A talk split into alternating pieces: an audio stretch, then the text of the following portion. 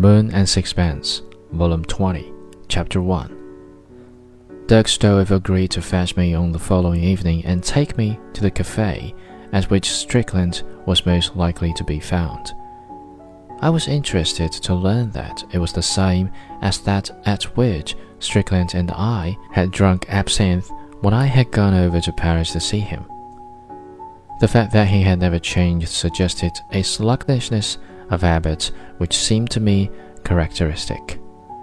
There he is, said Stroeve, as we reached the cafe.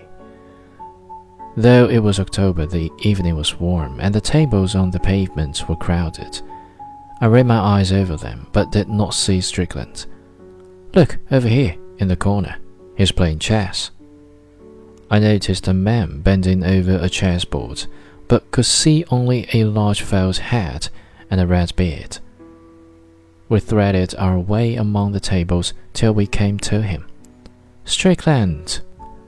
He looked up. Hello, Fatty. What do you want? I've brought an old friend to see you. Strickland gave me a glance and evidently did not recognize me. He resumed his scrutiny of the chessboard. Sit down and don't make a noise, he said.